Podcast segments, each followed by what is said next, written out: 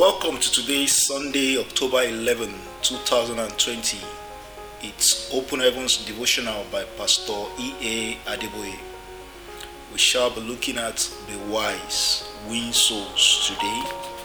Proverbs 11, verse 30 will be our memory verse. The fruit of the righteous is a tree of life, and he that winneth souls is wise. We will be reading Matthew chapter 28 from verse 18 to 20 as our Bible text.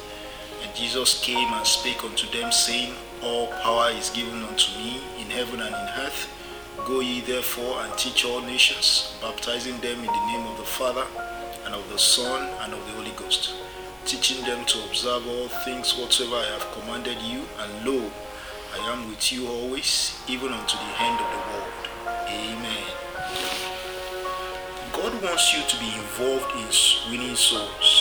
That is why He did not take you to heaven immediately after you became born again. Like Christ, your aim should be to seek and to save that which is lost, according to Luke chapter 19, verse 10.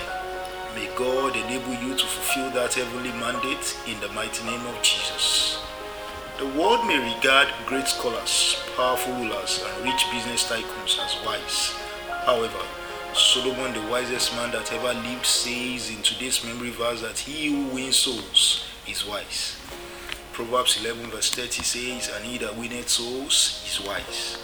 If winning of souls is wisdom, then the refusal to win souls is definitely foolishness.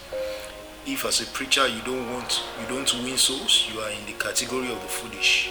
While you may never get on the pulpit, if your lifestyle makes a sinner accept Jesus, you are in the category of the wise. Everything you do must point people to Jesus. You may be an usher, chorister, or even a member of the prayer band.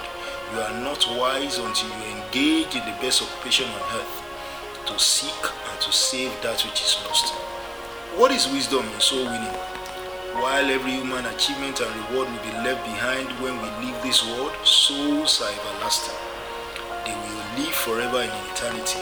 There is no occupation more noble than plucking souls from the path to hell and transporting them safely to heaven. Soul winning glorifies God and guarantees you a great legacy. All of God's creation glorify Him, but none more so than a new creature made in the image of Christ. It takes wisdom to win souls.